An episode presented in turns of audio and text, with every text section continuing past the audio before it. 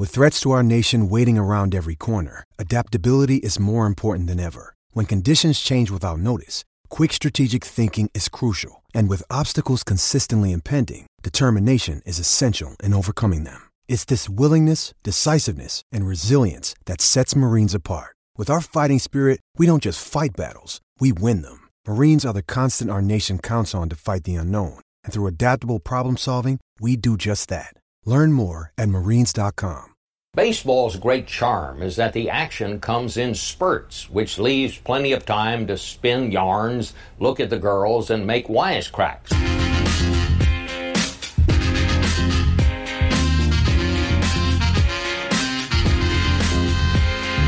Hey guys, thanks for tuning in. Always appreciate you taking the time to join me every week while we dig in and try to figure out whether the O's are going to be a playoff contender or shit the bed again. As you know, you can always reach me, fullcountchaos at gmail.com, or just head over to fullcountchaos.com for the different ways to keep in contact and follow the show. Now, I ended last week's podcast talking about how fun it's going to be watching these Orioles and said things like I'd rather see Rasmus in the lineup instead of Gentry and how there's no way the pitching can be worse than last year. Holy crap, what a shit show we witnessed this week. So far, my statements have been way off. And can we all agree Colby Rasmus should not be batting in the major leagues? He cannot hit an all speed pitch. His bat misses the ball by a foot and a half. He looks like he's looking over at the dugout when he's swinging because he thinks somebody called his name. He has no idea what he's doing while standing in the batter's box. And right now, as I'm recording this podcast, he's he's bat 20 times and struck out 13. what the hell, man? I think it's funny. Uh, today was it this morning? I think O's just announced Colby Rasmus is now on the 10 day DL with a strained left hip flexor. Buck probably walked over to him that night, kicked Rasmus in the hip, and just walked away and said, uh, "You're on the DL." He's on the floor like, "What the fuck was that?" Things were really going bad for the O's this week, and you knew shit was going south during the Astros series. Feeling good after that home run by Schoop in the first game, and then next half inning, a freaking inside the park home run by Carrera. I'm just sitting there thinking, you can't make this shit up. Hits off Mancini's glove, rolls like the ball had a freaking transmission built in it, just rolling through center field. Then poor Mancini. Then he gets robbed from a home run, I think the very next half inning, which was a great catch by Josh Reddick.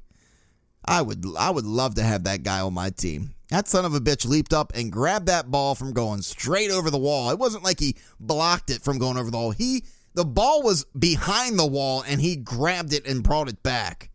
Good for him. Whatever. And then he winds up hitting a grand slam later that night. I'm telling you, the Astros are just on a completely different planet with their playing level right now. And for sure, they're going to be right there at the end again in 2018, playing for another ring. And I thought it was pretty funny the other night we were playing them to think how different it is for Astro fans and O's fans watching the game. I'm just picturing, you know, Oriole fans where we're probably pacing back and forth, dropping down to our knees, begging for just one win, while Astro fans are, you know, they have the game in on the background. They're probably fucking around something else, doing something in their home, doing some, you know, honeydew list, just waiting for October baseball. But Oriole fans are like, please, please score a couple runs. Seriously, this may sound weird right now, and you may completely disagree with me. And if you do, I probably wouldn't blame you. But I think it'd be boring knowing your team is so good that you're just waiting for October to come around because you know you're going to clinch by, you know, August. And I know that may sound like cuckoo talk, but I, I, I truly believe that. Like the Nats, their division is, is it's like a minor league team. And all Nat fans know it's just a matter of time in July when they clinch. Though I, I don't know, Mets do seem like they, they could be a contender possibly this year. I'm just saying, as much as we hate the stress that comes along with being an Orioles fan, I think you'd miss that. You know, if the Orioles were just way above their competition, their division was terrible. You know, the team behind them in their division by June is already 25 games out. I don't know. I, I just think that would be a little boring. I think you'd realize you missed that stress. I think you would, you know, miss getting angry and then it's just a roller coaster of emotions. But being a Dodgers fan and a Nats fan, I don't I don't know. Being an Astros fan, I mean, look, Even if you lose three in a row, you're just laughing about it because you know you're going to be there in October. No big deal. Orioles lose three in a row. Holy shit. you want to get a good laugh? Read Twitter posts. People are like, I mean, when we lost the second game of the season from the Twins, that was it. Season over. Pack that shit up. I mean, look, I'm frustrated. I'm not ready to pack my shit up and, and get my Ravens gear, gear out in April, thinking the season's already over. But I don't know. I don't know what's going to happen. That's why we love sports. We don't know. And it's fun to watch. And by the way, Buck, pretty dumb for betting your son leadoff all week who can't hit a ball off a tee. Stupid. A person below normal intelligence. Of course, I'm talking about Chris Davis. And I say his son because that shit reminded me of Little League. When you're a kid and the guy who's coaching your team, of course, is the father of the worst player on your team, but still puts his son lead off because he wants to make his little Jimmy proud.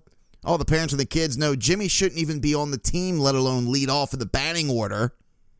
I think I'm already finished talking about Chris Davis. I get he hit a home run Friday night, but even a broken watch is right twice a day. And Sabathia wasn't exactly throwing a great game. He actually left the game with an injury, though I didn't know fat was considered an injury now. Boy, is he fat. I understand he wasn't pitching well when he was skinny and he gained weight so he could start pitching good again, but my God, you want to live to see 60. Better not keep that shit up. By the way, Manny absolutely destroyed that first home run in the upper deck Friday night. I think the Yankees already have Manny's jersey hanging in their stadium. Boy, do they want him bad. They've already retired his number. I'm telling you, I truly think Manny will be in New York next year. But anyway, here we are, second episode into the show, and I'm already ending the talk about Davis. Let's just get this out of the way right now. We know he's in a really bad place. He even tried to bunt Saturday and couldn't even do that. He's always bragging about for years how he's going to start bunting because they're putting the shift on him. Well, he does that and he gets thrown out. And I can honestly say he's 100% worse than the Ubaldo signing. I mean, come on. Ubaldo hurt the team every five days. Davis hurt the team every day, at least four times a game. But I think I got caught up in the moment last week during opening day watching Bundy have a great outing and Adam Jones hitting a walk-off home run, started thinking everything was going to be sunshine and candy. Couldn't have been more wrong. Cotton candy made it dog shit, maybe. It wasn't looking good. Orioles did grab two wins against the Yanks, which were great wins. Great way to start off the series, especially on the road in New York. Pedro Alvarez with a grand salami. Couldn't have come at a better time. Adam comes up, bases loaded, no outs. You're thinking, all right, here we go. Something's going to happen. Gets rung up, watches strike three go by. He's all pissed off, yelling at the ump. I'm sorry to say, Adam, that was a strike, and you watched it go by. but anytime you see the O's beat the Yanks, it's a very happy day. So I have a lot to go over this week about the O's. But before we get to that, th- there is just one thing I want to say. I just quickly want to make a comment about last week's drama. I know it all went down a week ago, but people today are actually still talking about it because it spread throughout the league pretty quick. Talking about that bullshit comment by Dozier about Sisco bunting late in the game. if you're not sure what I'm talking about, which I'm sure you are if you're a baseball fan, even if you're not, I'm sure you heard about this. This jackass Brian Dozier from the Twins after last Sunday's game you know, commenting on Sisco for bunting in the ninth down by seven, basically came out and said the veteran players on the Orioles will probably let him know not to do that anymore. That's what he's saying in his post game interview. He says there's a lot of unwritten rules he needs to learn about, and he's sure guys like Chris Davis will tell him all about that. Not sure what unwritten rule that ass clown's talking about. Sisco is simply trying to get something going in the ninth. That's it. Everybody, the media, fans, even twin fans are saying if you're so hung up on all that unwritten bullshit, unwritten rule crap, then maybe you guys shouldn't be putting on the shift in the ninth inning. Dozier, this is what cracked me up. Again, Dozier saying things like, you know, Chris Davis and Adam Jones, they're going to, he's sure they're going to tell Sisco not to do that anymore. Well, Gary Thorne on MASN interviewed Chris Davis the very next day and Davis said to Thorne, he told Chance to do the same exact thing the very next day if that situation comes up. Damn right. Good for you, Davis. Berrios wasn't pitching a no hitter, so there's no reason to comment about him bunting in the ninth. Yes, we all know when there's a no hitter going late in the game, there's an unwritten rule in baseball. You don't bunt to try to get on base. Now, if Sisco did that, I'd be all over him right now. That is something you don't do. And you talk to some fans and even players, and they say they're okay with that. If there's a no hitter going, eighth, ninth inning, late in the game, and someone bunts, they're okay with that. I think that's Bush League baseball. I would be completely pissed off if I was a pitcher and someone bunted while I was pitching a no hitter. But anyway, it's really funny because now anytime something happens in the ninth inning of, of any game, no matter which team is playing, people are now tweeting out things like, "A uh, Dozier, can this team do that in the ninth? Are they allowed to?" Hashtag ninth inning Dozier. And by the way, Rick Dempsey had a little something to say about it. Here's what he said. A lot of tough talk out of the Minnesota Twins yesterday as they left Baltimore, winning the last two ball games. They had a great pitching performance. There's no doubt about that. Chance Sisco comes up. It's not even a no-hit situation, and they're complaining about a rookie coming up there and making a perfect bunt down the third base line. When they put a shift on, they're complaining. They got their veteran guys talking a lot of trash out there because we bunted on them. They, what if they won? Who are they, by the way? I got to even forget. And then the pitcher, Berrios, well, he's so insulted. He threw a great ball game. I give him that credit. But I just lost a little bit of my respect when he's talking about, oh, a guy really made a bad play on me. He bunted, and nobody was there to catch the ball for him. So, oh, you know, tough break right there. You know, it'd be funny, though. so many players now from other countries coming to play ball in the U.S. makes you wonder if they have the same unwritten rules – where they're from. I think it'd be funny. Some Korean player bunting down third base line, no hitter in the ninth, clapping his hands on first, trying to get his team pumped up. His teammates are looking at him, just shaking their head like, what the fuck just happened? But that's not what Sisco did. He tried to get something going and he hit against the shift, bottom line. That's it. Now let's talk about those red hot O's. All right, I already talked about Bundy's first outing against the Twins and, and another great outing against the Astros. Kicking ass and taking names. Mr. Constipated knows how to pitch, doesn't he?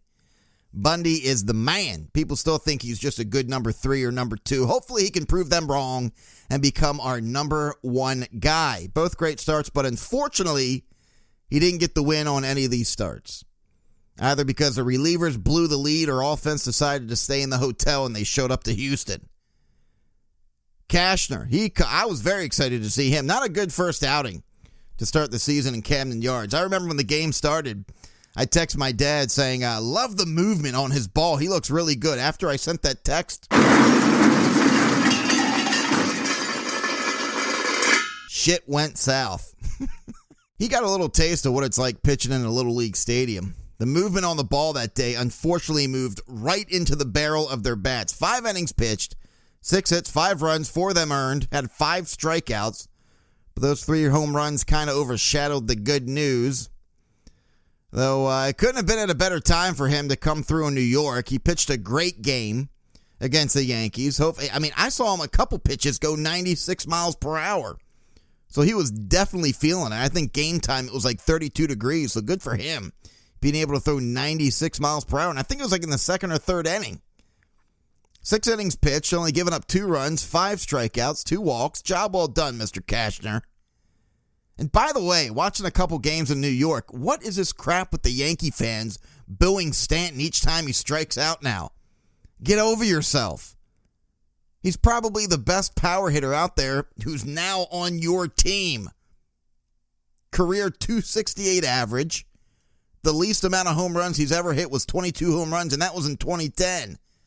You remember what he hit last year? 59 home runs, 132 RBIs. And you assholes are giving him shit because during the first week of April, he struck out a few times. Fucking Yankee fans. Now, you know, you never want to strike out five times in one game like Stanton did the other night, but you still shouldn't boo the guy. I mean, look what Chris Davis does every night, and we don't boo him. Just yell out, "You suck." I don't know. I, I, look, I'm not trying to feel sorry for Stanton, but th- this guy, he's he's probably putting a ton of pressure on himself to put on a show each time at bat. He's got a bunch of assholes billing him each time. Never seen so much coverage on one player. It makes me want to puke with all the Yankee ball sucking the media is doing. My God, him and Aaron Judge, any sports network you turn on, all they do is tell you to drop what you're doing right now and start watching the Yankees. everything I read about and everything I see on TV about the Yankees, people have them on such a high level that you might as well just let them wait until October to play some baseball. I mean, basically, the media, fans are acting like they might lose five or six games this year. Yankees can do no wrong. Let's all bow down to the almighty judge in Stanton. Get the fuck out of here. And Gausman, this freaking guy, he has no clue what a shutdown inning looks like or feels like. Not a good start of the season, but that's the way Gausman has always pitched. No surprise there. I would have been surprised if he pitched well. Four innings pitched, seven hits, six runs, all earned. He also gives up three home runs.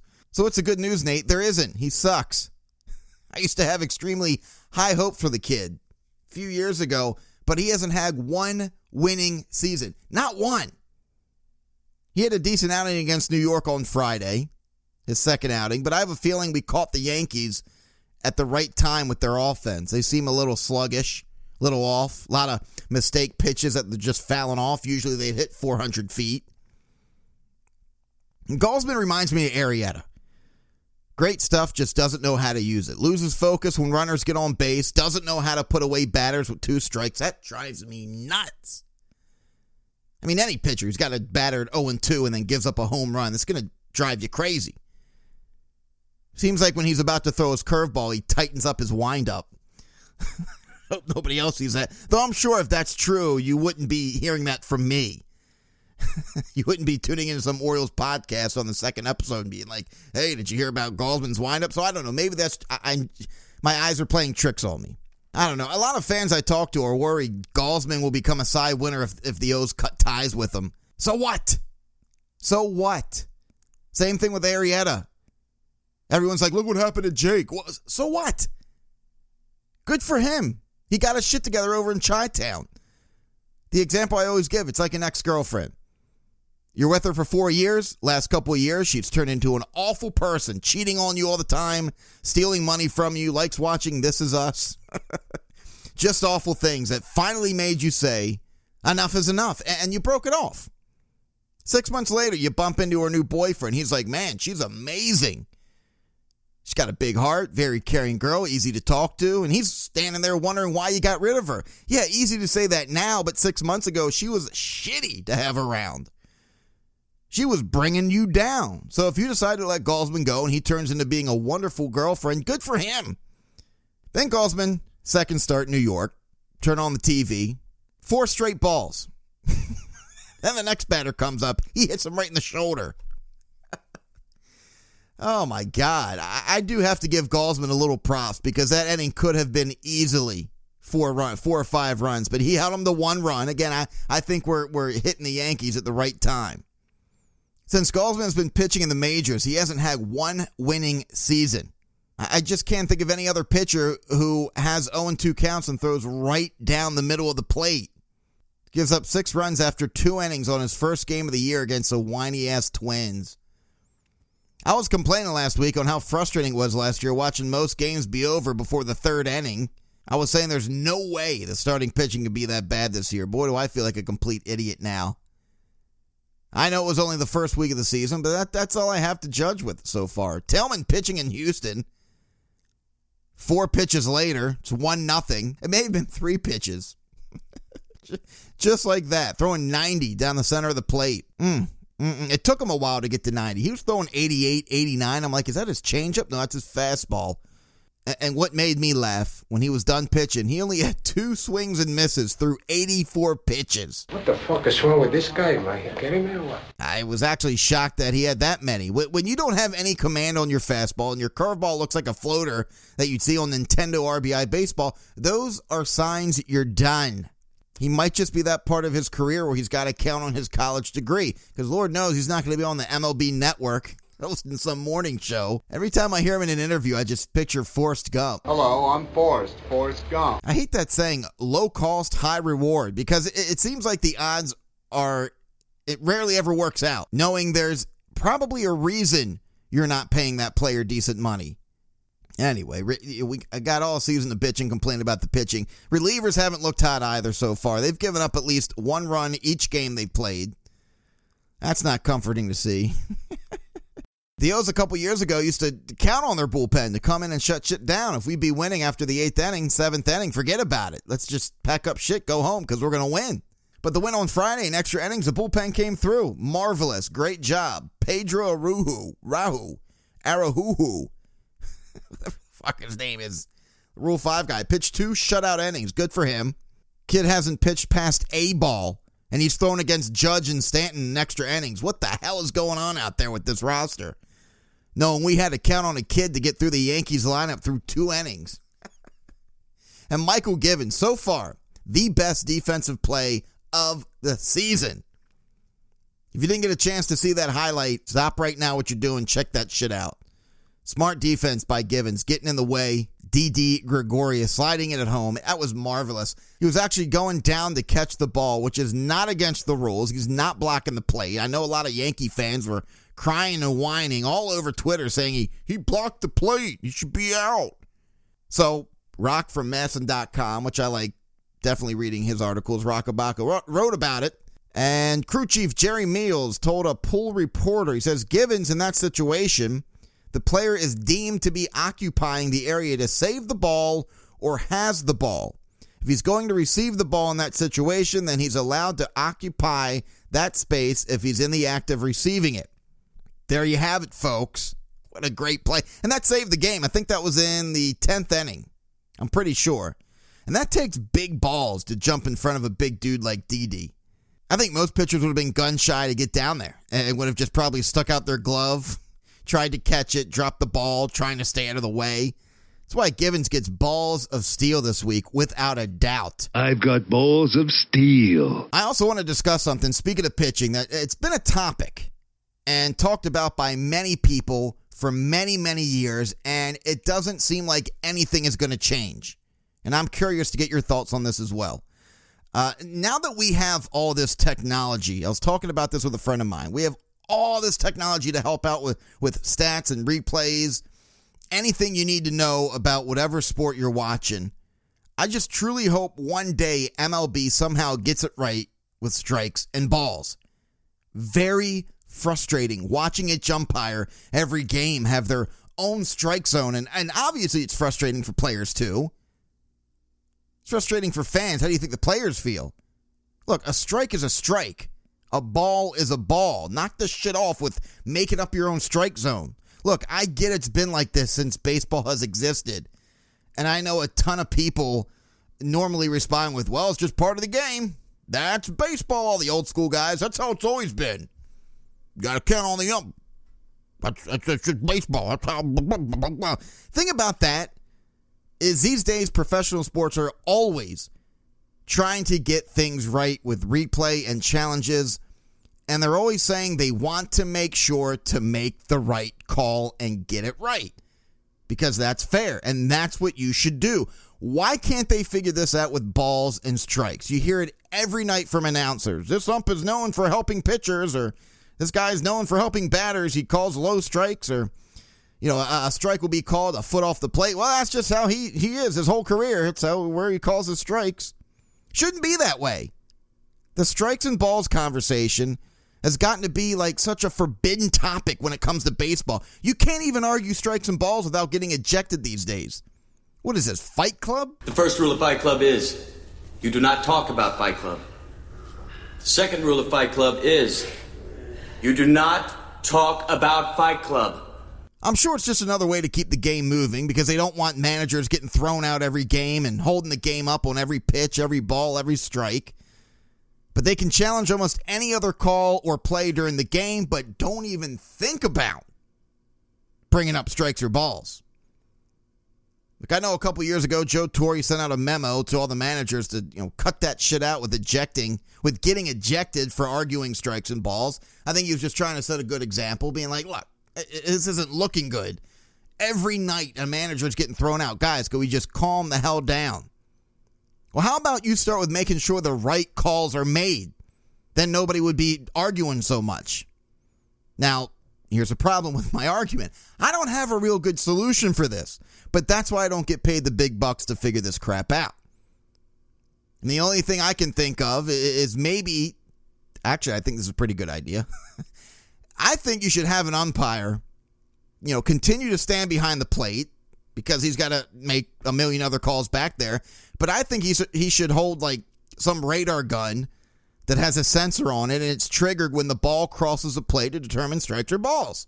Something simple like that. The league needs to figure this out because now, with all the technology and the phone apps and the websites, we all see the same strike zone box with the green and red dots on, on, on, you know whatever website we're watching the game on or our app. We see it. We know whether it's a good call or bad call. Sometimes we see a strike call and it looks like it hit the batter in the Adam's apple when we're looking at it on our app. The entire world sees it's a wrong call, but for some reason, that's okay when it strikes and balls. But I don't get it. Just please figure that part of the game out.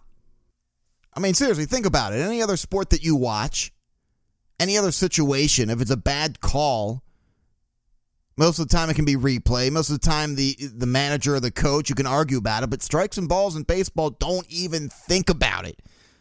If a manager complains about it, you're out of here. Nope. I know it was a bad call, but don't even think about arguing about it.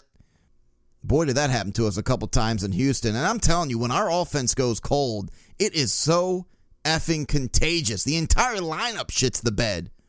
And it's scary because we witnessed this all September. And the season started right where it left off. This lineup has been one dimensional for a long time. We know this, okay? That that's a discussion that's old now. We get it. The people out there trying to tell everyone not to worry because it's only the first week of the season. It's not that we're concerned about the first week, it's that we're concerned about how the season ended last month. This is exactly how it ended, and it rolled over into this season. That's why I was saying about how spring training means absolute dog shit. Look at how hot Manny was right before spring training ended, and look at him now. Though I say that, and he hits what the past couple games, he's hitting three home runs. I'm actually going to the game April 11th, Wednesday, to see him play Toronto. It's supposed to be like 32 degrees. If you're there, come down and say hi to me if you've uh, tuned into this episode before the 11th, and you're going to be there Wednesday, uh, section 20, first row, seat one, all the way at the end, right next to where the players sit. Come down and say hi. Say, hey, Nate, uh, when you give away those tickets, I'd like to have them because that is what I'm going to do. I'm, I'm getting a little crazy later in, in the uh, season, start giving away some shit. But hey, we're going to have fun. I'm actually have some guests coming up on the show. I'm also going to have some live people in the show, some fans who just love Orioles baseball as well. Uh, we're just going to have a good time. It's going to be fun. We're here to vent. Anything you want to talk about, fullcountchaos at gmail.com. And again, anything I've said that you disagree, anything that you want to start up, any conversations, I will make a part of the show because I love getting you guys involved. Again, fullcountchaos at gmail.com. Till next time, see ya.